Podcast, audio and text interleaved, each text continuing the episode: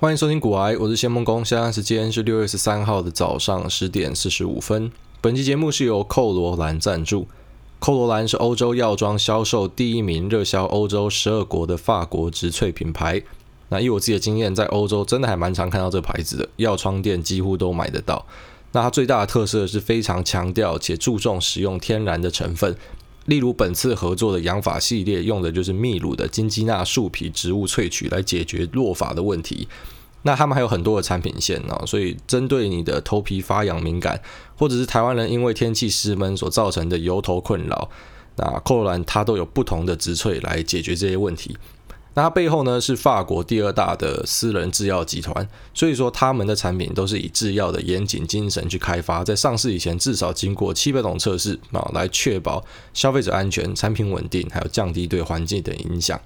那如果你是一个落发仔的话，我会推荐你试试看他们的产品，不管是老婆送老公，或者老公送生完小孩的太太，来帮助解决落发的问题等等，都可以来试试。那因为它是植萃养发液，所以它没有类固醇，也没有细磷，也没有药，也没有添加有的没有的，比方说雌激素、paraben、防腐剂，都没有，所以不管你是在孕期或哺乳期都可以使用。那他们刚寄给我一系列的产品，那我用过他们的洗发精，其实闻起来就是薄荷的味道，我觉得有点像 Mojito， 就是调酒的那个味道，还蛮香的，还蛮清爽的。但我本身是没有什么头皮问题啦，所以对我来说就是一款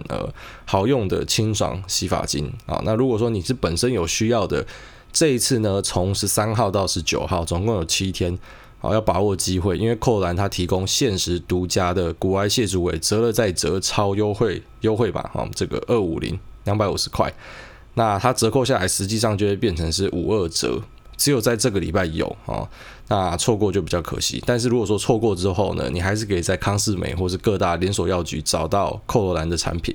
好，那这折扣码是 KLOR250。 好，那使用的方式呢是下面我会摆上一个虾皮的连结，在虾皮拍卖上，但是要帮我注意一点，是一般折扣码你是买完东西之后再输入嘛，但是这一次不一样，这次请先到虾皮的后台，不管是手机或是网站，你可以在我的拍卖，我的这边点进去之后会看到一个我的优惠券，那我的优惠券这边你就帮我输入 KLOR250，然后之后它就会自然而然的产生一个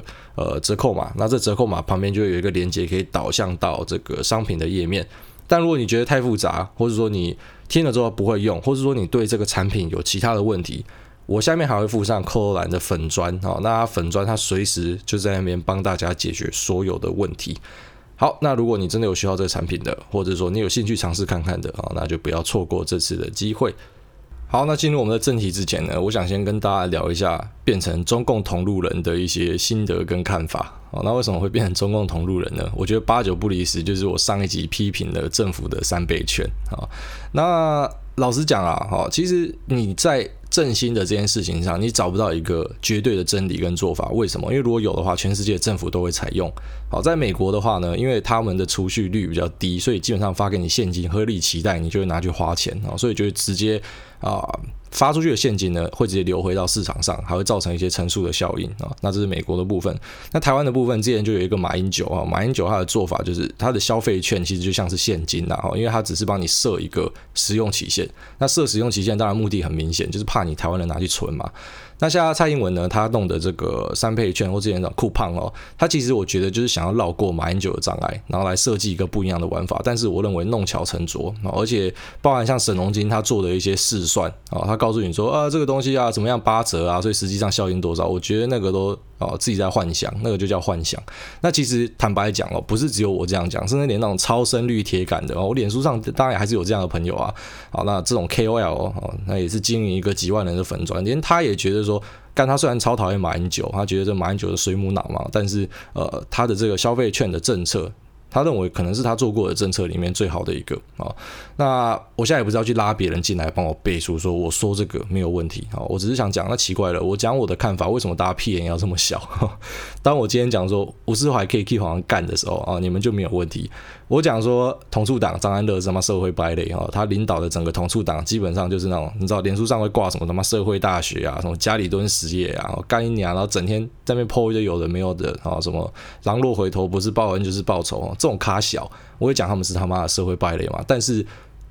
当我在讲这些东西的时候，因为服你的意嘛，就是政治正确，所以呢你们就不会讲我什么。那我今天讲一个我自己的看法，那可能不服你的意的，那之后我就开始要被攻击，私讯 YouTube 大家这个 PTE 上面，虽然有些人说这个是反串，但是老实讲啊，我管它是不是反串，因为真的太多了嘛。然后还有我的评价也是，我评价的部分呢，就是本来大概是维持就是1颗星，最差那个评价是20个。很多人不知道，如果你用 Windows 系统，它的 iTunes 是可以看到那个每个星星到底实际上有多少人去按。然后呢，我就是po完这集之后就直接喷到好像28还29个，所以等于我一集就喷了前面可能要几十集才会有的负评。那当然很明显啊，就是因为我讲了大家不喜欢的东西嘛。那所以还是那句话，屁眼不要太小。当我今天在批评你觉得爽的东西的时候，你就拍手；可是我讲到不喜欢的时候，你就来攻击。那我觉得你要跟我讨论都没有问题，来攻击我的，来私讯的，你当然可以跟我讲说为什么不应该这样子用。可是很奇怪，私讯的就要开始讲说我是不是中共同路人，然后不然就是要讲说你这个做法没有用脑，你根本智商偏低才会有这样的想法。大家有没有发现，很多时候你讲到民进党的时候，他们的支持者是那种很铁杆那种猪队友那一种，就会出来干你说你的智商有问题啦，然后你是什么酸民啦，然后呢你是中共同路人啦。我觉得这个就是一个屁眼太小所造成的现象。那其实它也不是只有在台湾独有，它其实在美国14、15、16年的时候，反正就左交误国嘛，那种政治正确到一个极限的，到处去审查人家的言论。那我也讲过了，这个其实就是川普可以逆势选上的核心理由之一，就是因为他妈的大家看不爽你们这些政治正确的嘛，只有你们讲的话是话，而别人讲的话就是塞流，就是屎尿，然后都不重要。然后呢，只有你的意见是意见，别人的意见就是他妈智商不足。那你有本事就出来讨论嘛。那我也讲了，其实很多事情，特别是这种政策政治的东西，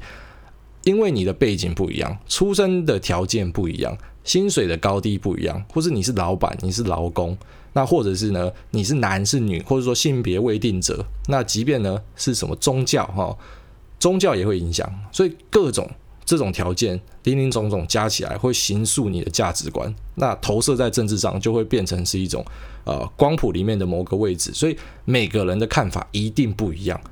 好，那可是现在很奇怪，现在在网络上，现实中比较少，因为我相信这种人在现实中应该过得是很衰小，这种人他才会这么的极端。那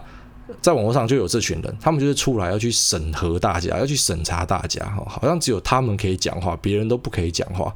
只有他们说的是真理，别人讲的就是智商看律。那我觉得这个现象其实不是很好，不是很好。那我老实说，我在上一集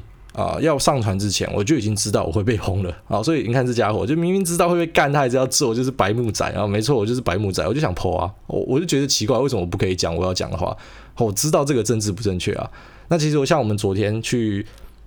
吃饭的时候，跟百灵果、跟敏迪还有跟台通，那台通的晨晨就跟我讲说，你知道有没有听众私讯我，问我说，那古埃是中共同路人？然后说，干，那你怎么回？他就说，没有，就跟他讲说，不是声音跟你不一样就是中共同路人呢，他可能有他的看法啊，你也有你的看法啊，就不要讲人家是中共同路人啊。那我觉得对啊，你看像台通他们的政治上的意识形态其实蛮明确的，有一集不是直接讲嘛，就是说有些东西如果是国民党做的，他们一定是骂啦，但如果是郑文灿做的，他们就会想一下说，搞不好有什么理由。当然他是玩笑话啦，可是没关系，反正每个人本来就有自己的政治立场或是想法嘛，我也不会因为这样就说，你看台通就是他妈的死民进党的啊，我也不会这样讲嘛。所以我觉得啊，反正就是当成是借这个机会跟大家讲啦，我说你如果有一直在跟我们古埃的节目，你就知道我从来都不打算在政治上跟你辩一个是非，因为我知道政治上是辩不出一个是非真理的。但是呢，我们就在股票市场决斗吧，到底最后面呢是谁赚钱，那我们就知道真相跟答案的嘛。那其他的就是多说无益啦，反正我们进来我们就保持一个理性的脑袋。那不管是在香港事件上，提醒大家说，不要在不对的时间进场，结果你看到香港的坏消息，那呢去放空的话呢，你就是被嘎到这个3个月以来的高点，那当然你不要讲说我摆10年一定赢，你没有多少个10年啦，所以股市基本上你从进场开始，大家就会开始去衡量你的绩效了，你不可以讲说什么啊本多终胜，我先把本金赔掉 50% 之后会赚回来，你今天如果是在一般的这种投资业工作的话，你也会知道。你的上级绝对不会让你说什么无限摊平啦。好，虽然无限摊平大法有时候真的蛮好用的，但是如果你看错，你就要承认你看错，所以你赔掉的就是赔掉的。那不只是香港的事件，然后在 Zoom 最近 Zoom 发生什么事情，就是他们去 ban 掉 Humanitarian China 的账号，就是一个人道中国，那它是一个 base 在美国的中国人权组织，他们在6月4的时候办了一系列的活动，那弄完之后呢 Zoom 就把他们的账号给锁掉，那理由呢是 comply with the local law， 就是要符合当地的法律。那这件事情当然引发非常多的讨论跟批评，这是绝对的啊。那就连我订阅的 Ben Thompson， 我本来以为他应该不会讲这个，就是他马上新一期的电子报就在讲这件事情。那这件事情如果你要问我，就是以政治的角度来看我怎么看，我当然觉得他妈不知道 Zoom 在冲三小啊。你如果用这种方法去审查这个账号，而且他们还不是 base 在中国，他们是 base 在美国，那你这样把它 ban 掉，其实你反而就落了人家口实。人家一直在怀疑嘛，就是说虽然你是在纳斯达克挂牌的美国科技公司，然后股东呢是全世界的人啊，很大一部分是美国人，可是呢你可能会不会私底下在帮中国政府做一些事情，这个就坐实了人家的指控嘛。那很快的 Zoom 就去解封这个账号了，可是这个伤害已经造成。那当然我们用政治的眼光去看就是这样子，可是如果你用投资的眼光去看会发生什么事情呢，就是其实 Zoom 这家公司它从一开始这个冒出头角的时候呢，就开始有一系列的攻击了，就包含就讲说这个元真他是移民了好几次才成功嘛，所以他其实是中国间谍。这个说法我当然有听过然后也会讲说其实 Zoom 这家公司呢最后面就是要渗透美国我也听过，或者说他的那个治安漏洞是怎么样的把你的资讯给漏出去我当然都听过。可是呢 Zoom 这家公司从1月多2月的时候本来差不多是落在70块的位置，然后一路经过我刚才讲的这些事情风风雨雨，可是它现在涨到了200多块，甚至前天美股大跌1800点的时候它还一开始还逆势上涨 4%你知道其实当整个大盘很差的时候，股市如果可以表现得好，个股如果可以表现得好，代表它是一个非常强势的个股。那很多人其实一路以来都说他们要进去教训 Zoom， 因为呢他可能用了这个台湾的价值观套用在全世界上面，因为我们大家都知道我们就不喜欢中共对我们的这种审查跟管制嘛，还有他们在国际上的排挤，我当然都知道这件事情啊。可是问题是如果你在市场里面你看到了这样的状况，然后呢你就决定去放空 Zoom，你早就已经不知道被黑人抬棺这样进进出出几次了那个主题曲早就已经在你耳边响起了无限次了，只是用唢呐的版本那这就是市场你要注意的一件事情，就是很多时候你觉得的东西不重要，一直跟大家讲你觉得是怎么样不重要。好，那这也是为什么我不预测的原因我这个人做法很简单，我就是跟着市场去喝汤就这样。然后那我知道台面上有一些人他们会去做一些预测，那就是他们的选择啦没有对跟错。那他们在做预测的时候，我相信他们也不是像一般散户所想象的，就是说他做预测他就100%往那个方向投入不会。就比方说进去放空香港的 Kyle Bass 大家只看到说他用了200倍的杠杆要去做空港元，那目的是希望港元跳脱这个联系汇率那大家听到这个就会以为说Kyle Bass 他是 all in 去放空香港，但其实不是这样，他们一定也就是拿一小部分就像大家看到这个Bill Ackman Bill Ackman 在股灾的时候暴赚，然后大家就以为有些人就会想象就以为说代表说他的整个基金的净值大幅上升其实不是，他就是避险的那个部位就几趴个位数趴数暴赚而已那它当然主要的部位随着股市下跌那时候啦那时候还是有受伤嘛，那只是避险的部位把它 cover 掉了，所以你有时候只看到事情的一个部分。那就像 Zoom 这个事件也是一样，你只看到事情的一部分，那事情的全局是什么？全局就是到底这家公司有没有因为你讲的这件事情外漏消息，然后呢跟中国政府有所联系什么你的这些指控到底有没有反映在市场里面。最直接的看法就是他们有没有因为这样子掉用户他有没有因为这样子用户减少，企业用户开始减少使用，他有没有因为这样子的美国人开始不去用它资本市场不再去关注，因为呢他可能这个每个用户可以转换出来的这种换漏比他们可以换出多少钱的这个转换率也下降了什么的，没有。你在 Zoom 的季报上面看到他们的成绩是非常强势的用户的增长数量增加很多。那虽然一开始很多人酸说用 Zoom 的一定是免费仔啦他现在拓了这么多的这个伺服器嘛，但是呢这些人是免费仔就不会带来营收啦，结果surprise motherfucker 这些人都有带来营收就是帮 Zoom 这家公司带来了很多新的可能性，那它其实就反映在它的股价上面一直涨。所以有时候你知道台湾人你虽然非常讨厌中国，可是你不能够用你的台湾脑套用在全世界上面因为其实他们可能根本不在意这件事情，当你在台湾，你会看到说，好，我们的天跟地就是中国在压榨我们，这个就是一个铁一般的事实。可是在美国来说，中国压榨你可能就像比方说这个俄罗斯的车臣车臣跟俄罗斯之间的纠纷那你觉得美国人 care 吗？你觉得台湾人真的很在意吗？你可能最后在国际新闻讲一讲而已，但是你会因为这样子，比方说我不要用车臣的产品，我不要用俄罗斯的产品，不会嘛？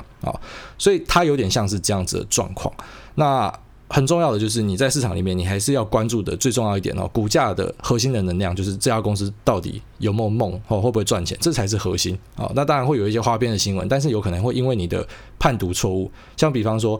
一些网友在 PE 上面就直接浮出来嘛，说要去教训 Zoom。 我希望他是反串的如果他是认真的话，他去教训 Zoom 从1-2月开始到现在，他应该已经黑人抬棺出去了好，那这就是我要跟大家分享的一个核心的观念你不可以用这个你自己所想象的世界来看全世界。好，那我再讲一个好了，就是说现在的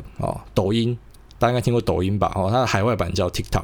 然后呢它的母公司就是字节跳动反正就是一家中国公司嘛。那以我们的听众来讲，大部分是落在28到35岁所以我相信我们的听众基本上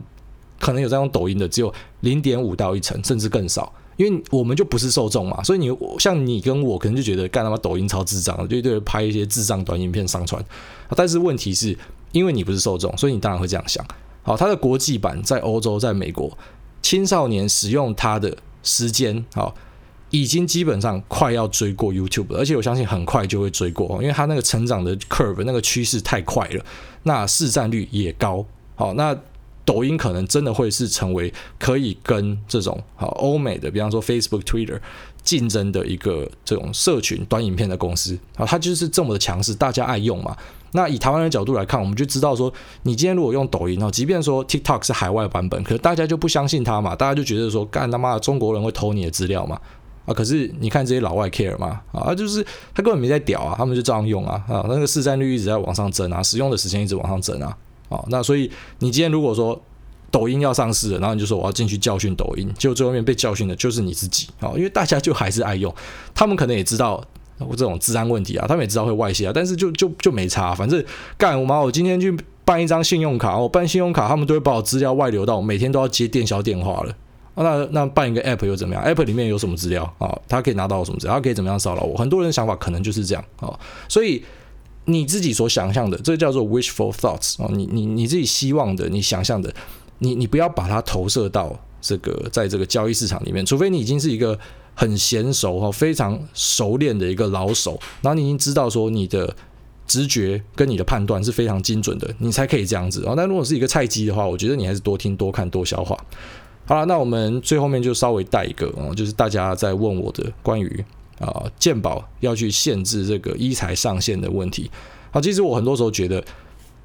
现在在外面的 KOL 很多这种意见领袖很多，我不会觉得我自己是一个怎么样特别的 KOL那我觉得其实很多时候闭嘴就好，所以其实这件事情我本来就是不打算发表任何的言论，因为老实讲很专业的这些医生他们很多都已经出来发表他们的看法了。那老实讲有些东西就是专业的讨论你就让专业的去就好了就是你不要想要用外行去领导内行。那今天这个事情是医生们他们自己都已经在反弹了，那我觉得你就让医生们去处理就好但是我还是可以去讲一件事情，就是我对这件事情的核心的看法到底是什么。那我觉得它其实核心就是一个政府想要去把手伸进去，然后去做一些限制的一个做法。那它去限制了这个上限之后，其实会造成的事情就是，比方说我今天是保实支实付的，那我就想要用好一点的东西那或者是有些人他就是觉得说比方说我现在可以选择 ABCDE， 那这个 ABC 牌就是中国牌嘛，我就是不相信中国我就不想用第一牌是瑞士的那是德国的，那我就想要用这种比较高级的医材，那就是自己的选择所以我不太能理解为什么政府要介入，然后呢让大家选择的这个选项变少这其实我一直不能了解的，但是它跟我的核心价值观是契合的。怎么说呢？因为我的核心价值观一直都认为其实政府应该要尽可能的去减少对于整个社会的控制听过我前面几集应该都知道说我一直在强调说我比较喜欢小政府我比较喜欢这种政府呢它就是离开市场，然后呢让市场里面自然的机制去把它恢复一个平衡。比方说用在股市里面，我一直都觉得净空令是一个超级莫名其妙的事情那我也觉得台股设涨幅上限也是一个很奇怪的事情。好，然后呢，张数限制也是一个很奇怪的事情。其实我觉得最好的做法就像美国这样子，零股交易，然后呢没有涨跌幅限制，反正市场该怎么走就怎么走，然后你也不要刻意去介入，做一个什么涨跌幅的限制，然后呢或者是禁空令。当市场你觉得不好的时候，你就放一个禁空令，然后你觉得好的时候就开息，那这就是球员兼裁判啊。那除此之外呢，还有什么修改 ETF 的规定啊，让人家可以续命啊，延续下市。那这也会产生一个问题啊，就是我今天让一个 ETF 活，那下一个 ETF 遇到一样的状况，我要不要让它活？然后就会变成里面可能有图利的可能嘛。我今天对你好，那我对下个人要不要好？那这个就是政府如果要去干预市场有时候会造成的问题啊，因为政府的拳头太大了，力量太大了，所以他选择要对谁好，那这个人当然就可以他妈的吃肉吃到爽。可是呢被抛弃的那一方，被全风扫到的，他就会受伤嘛。所以最好的状况就是政府完全不要介入，包含说在最低薪资上面。其实我觉得最低薪资也奇怪，因为台湾到底有多少人实际上是在领最低薪资，很少啦。但最低薪资其实是那种移工啦、外籍劳工在领的啦。那以台湾人来讲，我觉得比方说你设定一个最低薪资，你其实就只是让更多企业有一个参考的标准啊，这个最低薪资在这边我就把它放在这。但是有些企业它比方说它给你的东西是我配给你很多的股票好不好，然后呢又离家里超级近，然后你每天只要上班什么2-3个小时之类的，然后呢我给你一个不是最低薪资的工资，或许你就会觉得哦没关系，我兼职还是可以接啊。所以你设了一个东西之后，你反而让大家做事情更困难。那但是其实老实讲，在这种社会控制这种集体主义 的事情呢，在台湾其实没有少过。我们的健保就是一个，那油电价也是一个，那最低薪资也是一个，所以其实很多都还是有这个影子。那当然很多事情是可以讨论说到底是好还是坏，或者是说它是不是有不得不这样办的理由。但这一次的医材的价格上限限制，其实我真的觉得非常的奇怪啊。那想要用好的东西，他们就用好的啊，为什么要由政府去选择？那这样会不会发生的事情就是，我把好这些他本来就是理应可以卖比较高价的东西给限制掉之后呢，他们就选择不要在台湾了。就像前阵子的这个原厂药事件一样，好的东西就开始离开台湾了。反正你们要用便宜货嘛，那你们就用便宜货吧。那它这个标准设下去还有一个问题，就是比方说我这个上限设7万好了，然后这些便宜货厂商他们就会想办法把他们的东西报到7万块嘛，因为上限在这边，所以变成好的出去，然后烂的呢又出来 A 大的钱，它就可以把上限往上拉。所以整个看起来我就觉得是一个比较不合理的事情，这是我的看法。但是我还是觉得像这种专业的事情就交给专业的人去处理，就交给医生们去讨论，然后交给病友们去讨论。因为对我来说，我实际上我就是比较少用到这一块，那我对这块也没那么熟悉，我只能用我纵观之下，那这个里面的核心价值是长什么样子。核心价值就是政府要去抑制价格，政府要把手伸进市场，这件事情我是不认同的。但是细项我相信说，我们台湾的专业的医疗人员，他们最后面还是可以找出一个到底真正的解放是什么。那我觉得政府该做的就是多聆听。好，就这样。好，那我们本集就先到这边，接下来就进入 Q&A 的部分。好的，那就来看，首先这个基隆马哥币说，诸位大大，嫂子叫你去洗碗，不要再玩游戏了啊！因为他们看到我太太在这个评价这边叫我不要玩游戏，赶快去洗碗。妈的，就有洗碗机哦。好，下面这个安城说，五星吹到外太空。他说，想请问股癌对于东点、统新这类 5G 基地台 DWDM 滤波片产业的看法，会是未来的趋势吧？滤波片之前有炒过，不然这个什么陶瓷滤波器之前有炒过。那我觉得这种东西其实你还是等它的营收如果开始有上来的时候，你再关注会比较好。有些题材讲得很漂亮，但实际上它赚不到钱，赚不到钱就是废物，要记得这是核心观念。好，下面这个呼哈哈说，推爆5星，听股癌大的 podcast 去爬山，一路笑到岔气，差点掉落山沟。干唔汤啊！他说，不过想请问股癌大对于汽车材料、车灯股，像东洋、大一这些股票的看法为何？这两只我比较不熟啦，但是汽车材料它也是一波一波的，如果要涨的话，会整个族群一起涨。很多时候是这样。那像台股的话，我觉得大家比较有在聚焦的。好像你讲这个车灯股，我觉得反而是像是这个联家，联家这种，因为联家它出货给特斯拉嘛，所以你还是要有一点题材。你知道，其实有时候这些公司它的收入不一定是差的，但是因为它没有题材，它没有一个梦，没有梦也是一个很惨的事情，你知道吗？就是你要有梦，你要有一个未来，所以大家才会去想象，大家才会把你的这个本益比 PE 的评价给拉高，那股价才有空间嘛。所以这是你要注意的。如果你选一个市场比较不会去关注，甚至法人连研究报告都不会出，不会去看的一些族群的，那可能要比较小心。好，那下面这个 Brianna Alpha 说五星评论加分享，古埃大最大。他说从老天鹅特搜才知道古埃大，我蛮感谢那个老天鹅的麻边，他跟他的老天鹅的粉丝介绍了我这样。他说一听变铁粉，欣赏古埃大看事情的观点，想请教古埃大，现在手上有伟创和广达，目前获利大概10-15%，以目前台股的状况要先获利了结吗？还是可以续保？我觉得这还是看个人，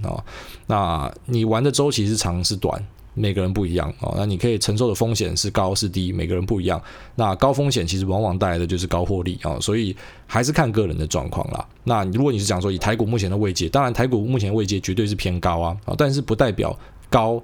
还不会有更高，特别是现在很多基本上是在涨所谓的资金行情，因为市场上钱太多了，所以它到底会涨到哪没有人知道，但或许你可以去试看看，如果你真的手痒的话，那你可以考虑看看所谓的动态停利。所谓动态停利的做法我已经跟大家讲过好几次，但是很多人在问嘛，我就在节目里面再稍微提一下。就是比方说今天已经涨到你不知道该怎么办了，好，比方说你本来预期它只会涨到50块，但它现在已经涨到70-80，然后还持续往上涨，然后你不知道该怎么停利，很怕爆上山又爆下山。那我觉得你的做法就是你可以拿前一天的收盘价，好，比方说前一天的收盘价是100块，那100减5%，好，那就是95块嘛，95块我就卖出3分之一，减8%，92块我就卖出3分之一，90块我就卖出100%，我就等我如果真的跌到90块，我就全部卖光。那这样做的好处是，比方说如果它真的回跌啊，跌到95块，你卖了3分之一嘛，可是它后来又继续往上涨，涨到100多块，这时候你就很庆幸说，哦，干，原来我还有2/3还没卖。那如果说是 Plan B， 就是它一路往下跌，那你也很庆幸说，哦，还好我卖光了。所以说分批进场跟分批出场其实是非常重要的一个观念。那刚刚回到刚刚前面讲的，就是说如果说你只卖了1/3，然后继续上涨，那上涨到110，这时候你就把这个标准换成是110，变成说110减5%卖1/3，110减8%卖1/3，110减10%卖掉最后的1/3。所以你用这样的做法呢，其实如果说有一个大波段连续涨了什么1-2年，你基本上就不会错过，你就会完全在车上，那你也不会因为这样受到重伤，所以它是一个比较保守的操作方式给你参考。然后下面这个 Ego Egg 说这集的论点太好了，内容如标题，但是那一集也很有争议啦，因为这样子我收到了超级多的负评，然后还要被骂，但是好就算了，我现在已经不怕被骂了，以前很怕被骂，现在算了。好，这个中立泰勒德顿啊，Tyler Durden 他在讲这个 Fight Club 的名字，他说你竟然提到了斗争俱乐部，忘记 Rule Number One 吗？Rule Number One 就是 Never Talk About Fight Club， 然后忘记了我跟大家分享这部电影，我的错。他说蛮好奇古埃大对最近 HBO Max 下架因为种族争议的这个乱世佳人的看法是什么？还有六人行的主创致歉缺乏种族多元性的看法。就我前面讲的他妈左交误国啊，感觉左交真的是一堆人渣败类啊！我真的觉得大家要等你就等到他们真的出状况的时候才会明白因为左交，你知道其实左交和一般人的差别在哪吗？我不讨厌左派的人，因为很多观念有些比方说在劳工议题上我也是偏左的，所以我知道有些人是左左右右，这很正常。可是为什么我们要一起去挞伐左交？因为左交其实你左到一定的程度你就等于共产党，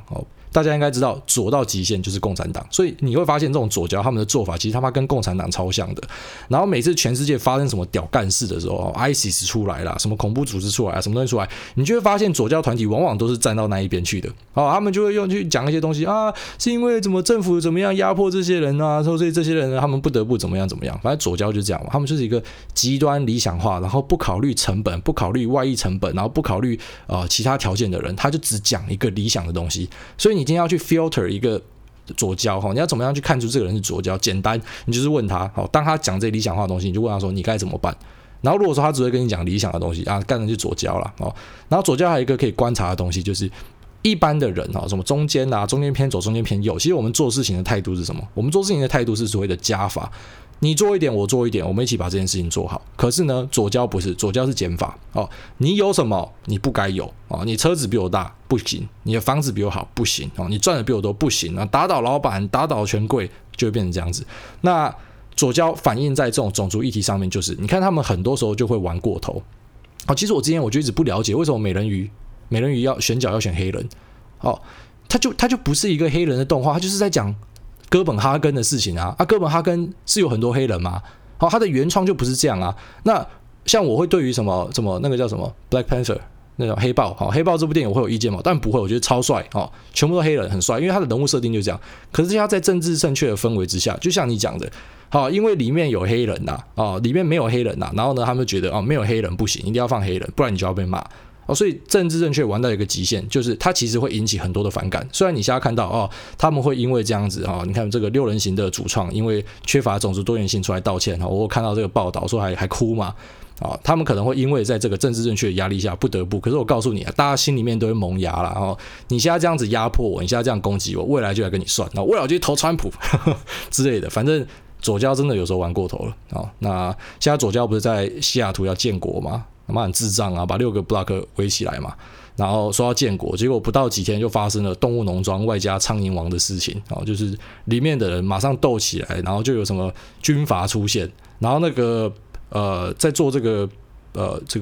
要建国的这个左交的领导人呢，啊，还因为摸人家奶子，然后就是引起了一些争议什么的。反正我跟你讲，你就看左交表演就好了。他们现在在美国要撤掉派出所嘛，哦，要撤掉警察单位嘛，要把整个警察 defund 这样子。那我觉得这个就会跟台湾那时候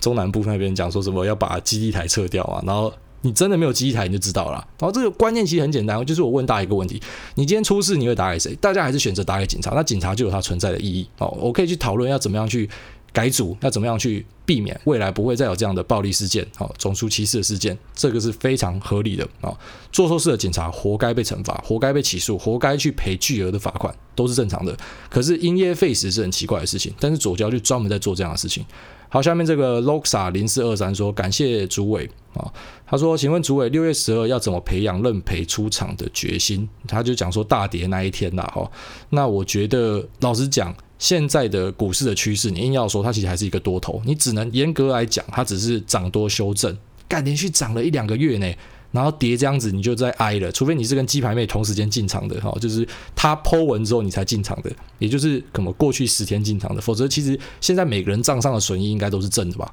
好，那我觉得你说要怎么样培养认赔出场的决心，那我只是告诉你啊，就是你不要在市场热度最高的时候进场，不然你会很常在认赔。好，那决心呢很明显，就是你要知道说你的风险承受在哪里，所以我今天如果跌到多少之后我是无法承受的，我会睡不着的、哦、这是一个关键，睡不着指标很重要、哦、如果说因为这样会睡不着，你就乖乖的认赔出场。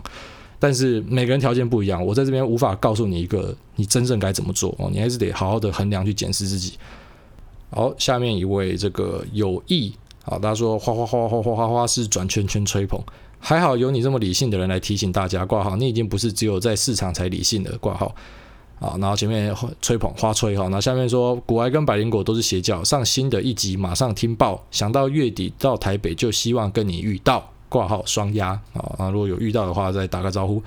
好，下面这个可乐小高说5星推荐，请问您会不会觉得本金存到多少以前可以专心工作赚钱比较重要？那我觉得其实老实讲啦，不管你本金到多少，你都还是要顾好你的本业、哦、我前阵子有试过，就是所谓的这种全职在交易、哦、但是我觉得那种生活真的不是人过的，我觉得其实你有一个本业可以专注是一件很幸福很快乐的事情、哦、那只是当然随着你的本金越来越多、哦、你这个本业这边就不用被绑这么紧，比方说要加班的工作干我就不要做了、哦、因为自己的时间还是最重要的。但是我不认为说比方说本金到某个阶段然后你就会想要放弃掉这个本业、哦、我觉得本业都还是一个要维持的东西。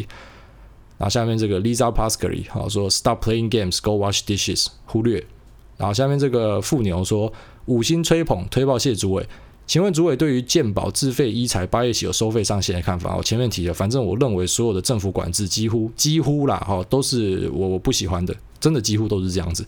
好，那下面这个易凯 T 推爆5星评价，他说听百灵果介绍说是最嚣张的 podcast 组，然后来听看看，真的是蛮棒的。古癌不论内容口条都十分优秀，想请问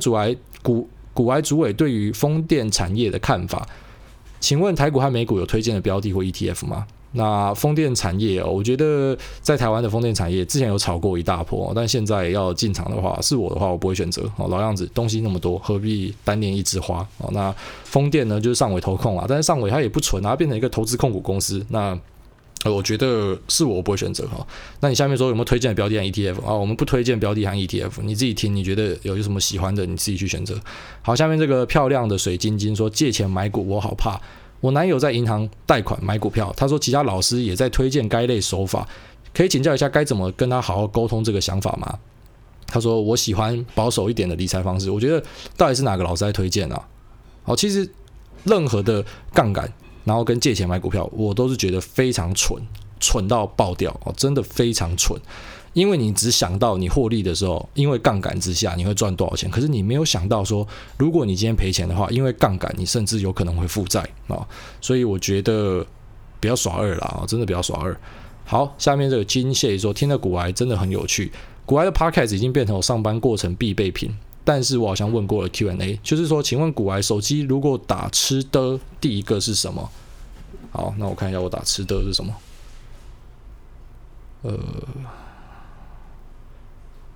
好，是吃屌，就是加蓝那个吃屌，好，给你参考一下。好，下面这个打手枪，好，他说是打手枪，他说是不是越早开始越好？投资是不是越早开始越好？没错、哦、这个我是认同的。而且你越早开始，你也没有多少钱可以赔啦，但是你从一开始就培养一些市场的敏锐度跟收集很多的资讯，这绝对是好事。下面这个12399 034说，五星冠爆，请股癌开市。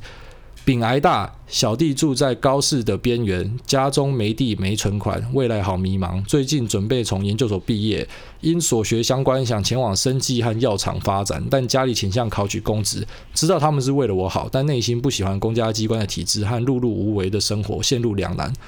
你都已经讲完啦、啊，那当然就去做你这个生技跟药厂啊，就跟家人讲说这是我人生，我自己选择、哦、这个没什么好说的。好，下面这个林雅乔治国王，他说听到股癌大谈论税制立马推爆，希望股癌大未来多讨论税制的不公平，增加持有成本，才可以让地主抱着房地产时手会烫。非常认同股癌大的说法，讨论政策对社会进步才有意义。脸书社团风言风语有讨论税制政策的同温层。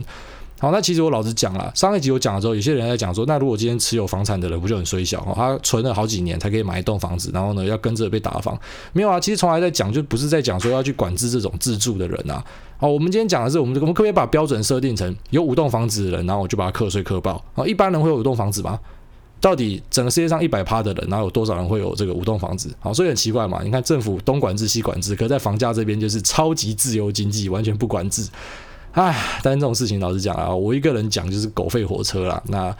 还是看大家要不要去注意这个议题啦。如果台湾人都不注意的话，那也没关系啊，反正我也没差。好，下面这个蓝色小菜鸡说，五星推爆，感谢股癌大分享，这段时间听下来收获满满，股癌 Podcast 是我运动通勤的好朋友，必须给5星。他说想请问关于职涯的问题，目前刚从国外研究所毕业，是职场小菜鸡，想在台湾找金融相关，例如金融投资的工作，